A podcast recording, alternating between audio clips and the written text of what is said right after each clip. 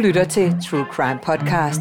En podcast om virkelighedens kriminalsager, fortalt af dem, der har været helt tæt på efterforskning, sporsikring, opklaring, rettergang og domfældelse. Velkommen til True Crime Podcast. Jeg hedder Stine Bolter. Mange af os har set dagens gæst utallige gange tone frem foran Københavns Byret, da den såkaldte ubådssag kørte. Velkommen til dig, advokat Jakob Bug Jebsen. Tak. Du har, er jo netop nu aktuel med bogen Jeg som anklager, som jeg jo har været medforfatter til, og den handler om dig og dine over 17 år ved anklagemyndigheden. Prøv at fortælle os lidt om bogen.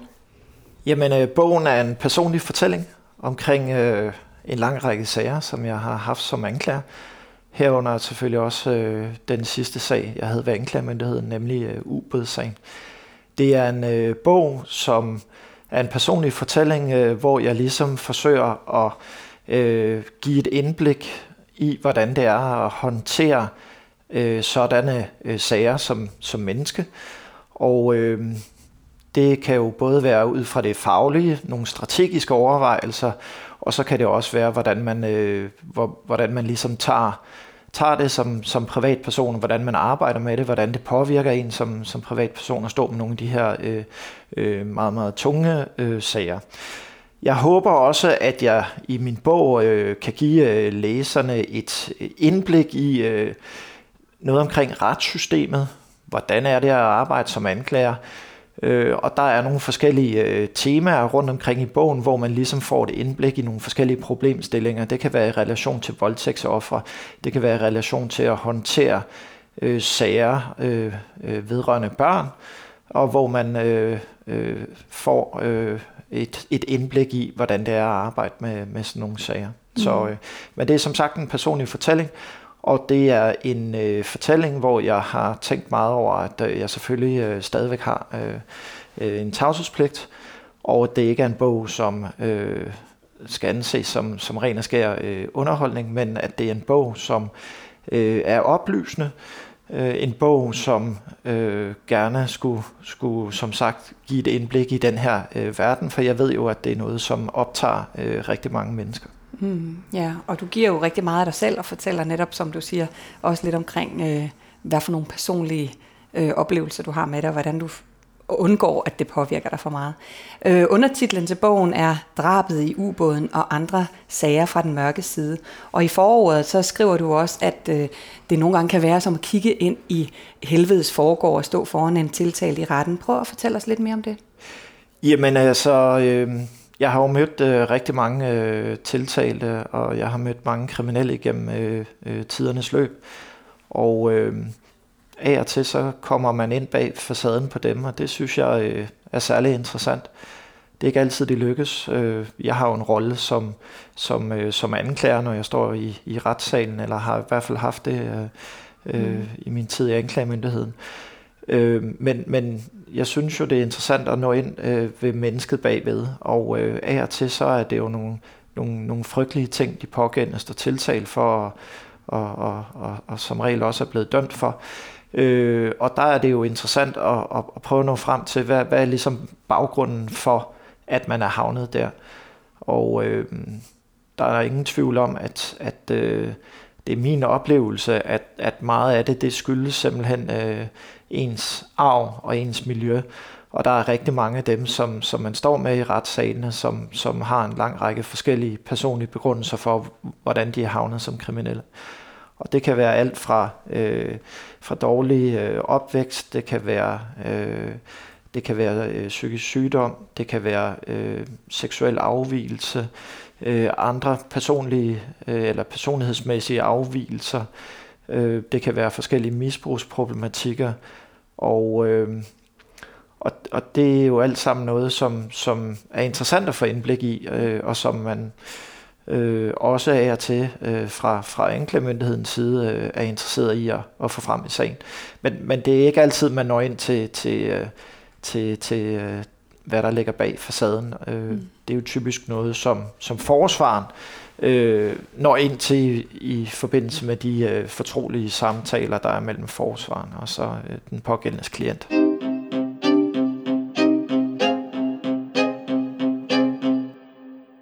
Nu siger du det arv eller miljø, men, men er det, tror du på, at, at ondskab findes sådan i den reneste form i, i nogle af de her gerningsmænd?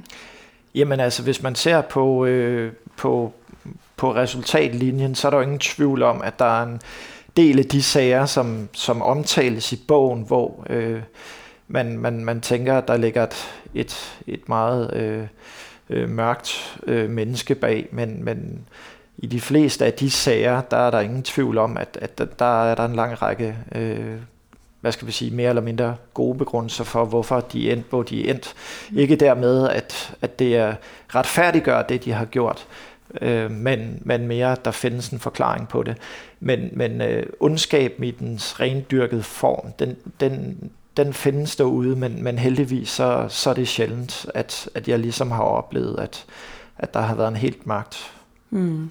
Men nu øh, har, snakker vi jo lidt det her om det mørke og så videre, og ubådssagen var jo en, en sag, hvor mange mennesker i hvert fald øh, mener, at det var ondskabsfuldt. Øh, du siger også selv, at den har givet dig søvnløse nætter. Hvorfor, øh, hvorfor gav den dig det? Der er ingen tvivl om, at, at den sag den var øh, meget unik øh, på, på, på mange områder. Øh, der var jo tale om...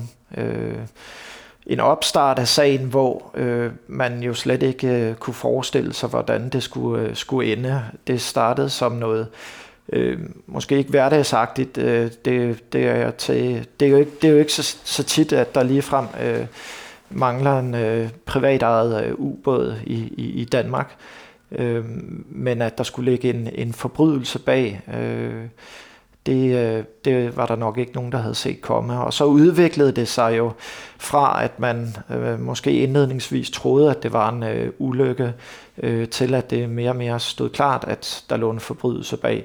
Og, og så hen øh, efter nogle øh, få uger, øh, efter, altså efter at der ligesom øh, var sket, sket fængsling i sagen, jamen der, der begynder så øh, at, at dukke nogle øh, fund op i den sag, som, som jo satte sagen i et helt andet øh, lys. Altså her tænker jeg på den øh, torso af den kvindelige øh, journalist, som, som, øh, som var blevet dræbt i den her øh, frygtelige handling. Ja, ja. Og øh, det dykker vi ikke så meget ned i lige nu, og øh, når du er ude og holde det her foredrag, øh, jeg som anklager, så er det heller ikke kun ubådssagen, øh, du, du fortæller om. Du har også haft øh, en række andre sager. Du var lidt inde på det før. Kan du prøve at fortælle os om, om en af dine andre sager? Jamen altså, øh, jeg har jo haft mange forskellige sagskategorier, kan man sige. Øh, jeg har haft en række sager, øh, både med drabsforsøg og drab, men også sager, hvor øh, det er et klart øh, seksuelt motiv, som ligger bag. Og der er ingen tvivl om, at at arbejde med de sager, det er jo noget, som, som på den ene eller på den anden måde også kan påvirke en øh, som professionel part øh, og, og arbejde med det. Øh, og det, øh, altså eksempelvis så tilbage i, i, i december 2014, øh, havde jeg en, en øh, sag, som jeg kom ind på, og hvor der var tale om en, en person, som, som, øh, som blev fængslet for at have øh, foretaget et, et voldtægtsforsøg, og øh, efter det øh, øh, voldtægtsforsøg så at have kastet en person i, i Københavns Havn. Og det øh, er jo noget, som isoleret set i hvert fald øh, fremstår ekstremt øh, afstumpet mm. og, og, og meget voldsomt for den, som, som jo så heldigvis overlevede og, og fik kæmpet sig op af den her havn igen. Men det, det, det var også en meget, meget speciel øh, sag, og, og noget, der jo selvfølgelig også øh, påvirker de professionelle parter, som indgår i sagen. Mm, ja, hvor han ligesom stod og kiggede på, om hun, øh, om hun døde, eller hvad der skete. Hun, han blev i hvert fald stående på kanten i, i noget tid øh, en, en, en barsk sag, som også er med i, i, i bogen, og som også er med i dine foredrag.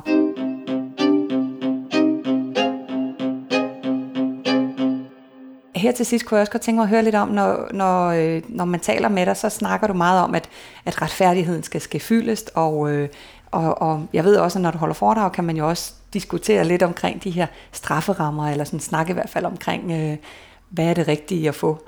Øhm, har, vi, har vi det rigtige system i Danmark, hvis, man, hvis jeg kan stille dig sådan et åbent spørgsmål? Jamen altså, øh, jeg har jo øh, været en repræsentant for, for systemet, eller en af repræsentanterne for systemet i, i mange år, og øh, jeg har øh, mulighed for også ligesom at, at lave en, øh, en, en, øh, en, en mere indgående analyse i forhold til andre lande. Jeg er bosiddende i Sverige, så jeg kan også se, hvordan øh, øh, kriminalitet efterforskes og behandles ved domstolen i Sverige. Og jeg må sige, at, at øh, det er min oplevelse, at det danske system er ekstremt velfungerende. Øh, der er øh, ikke øh, eller der er, øh, vil jeg sige, en, en, en adskillelse mellem politi og, og anklagemyndighed, men samtidig er der også et utroligt øh, tæt samarbejde omkring øh, at få øh, løftet nogle af de her øh, tunge sager frem til, til øh, tiltalerejsninger sidenhen øh, øh, behandling ved, ved domstolene. Og jeg synes altså, det jeg oplever, det er det her uformelle samarbejde, men, men selvfølgelig med, med klare retningslinjer for, hvad man kan og hvad man ikke kan. Det er, det er øh, ekstremt velfungerende her i, i Danmark, øh, måske i modsætning til, til andre lande, hvor man kan sige, at, at øh, systemet er mere øh, stift og, og, og, og dermed også på grund af, af systemernes opbygning i, i, i, en, i en række andre mm. europæiske lande, der, der, der øh, er der altså nogle, nogle ulemper ved øh, systemets opbygning, som, som kan gøre, at, øh, at det kan ligesom være svært at få den fornødne fremdrift og, og succes med sagerne. Mm. Og et spørgsmål, man altid siger, det er, er livstid ikke bare 16 års fængsel? Er det det, Jacob? Øh, livstid er øh, ikke 16 års fængsel. Altså livstid kan øh, teoretisk set være, være livstid. Det er sådan, at man efter 12 års øh, fængsel, der kan man søge om prøveløsladelse, og så er det op til Kriminalforsorgen, Kriminalforsorgen alene, at gå ind og vurdere, hvorvidt man skal prøveløslades. Og det kræver jo blandt andet, at man har øh, opført sig øh, øh, korrekt i, i fængslet, øh, men også, øh, at man øh, fremadrettet set øh, kan gebære sig i samfundet. Og der, der er nogle farlighedsvurderinger og betragtninger, man kan tage med ind i overvejelserne. Men altså i gennemsnit, der sidder øh, livstidsdømte øh, inden 15-16 år. Øh, men, men der er altså mulighed for, at man, man udstrækker det til, til, til betydeligt længere tid. Ja, og det, øh, det kan man jo spørge dig om en hel masse, hvis man tager ud og hører et af dine øh, mange foredrag, som True Crime Agency formidler med dig rundt omkring i landet. Vi når desværre ikke mere i dag, men tusind tak, fordi du kom og fortalte os lidt om dit liv som anklager. Ja, tak fordi jeg måtte komme. Det var alt her fra denne podcast, Jeg som anklager. Du lyttede til True Crime Podcast, præsenteret af True Crime Agency.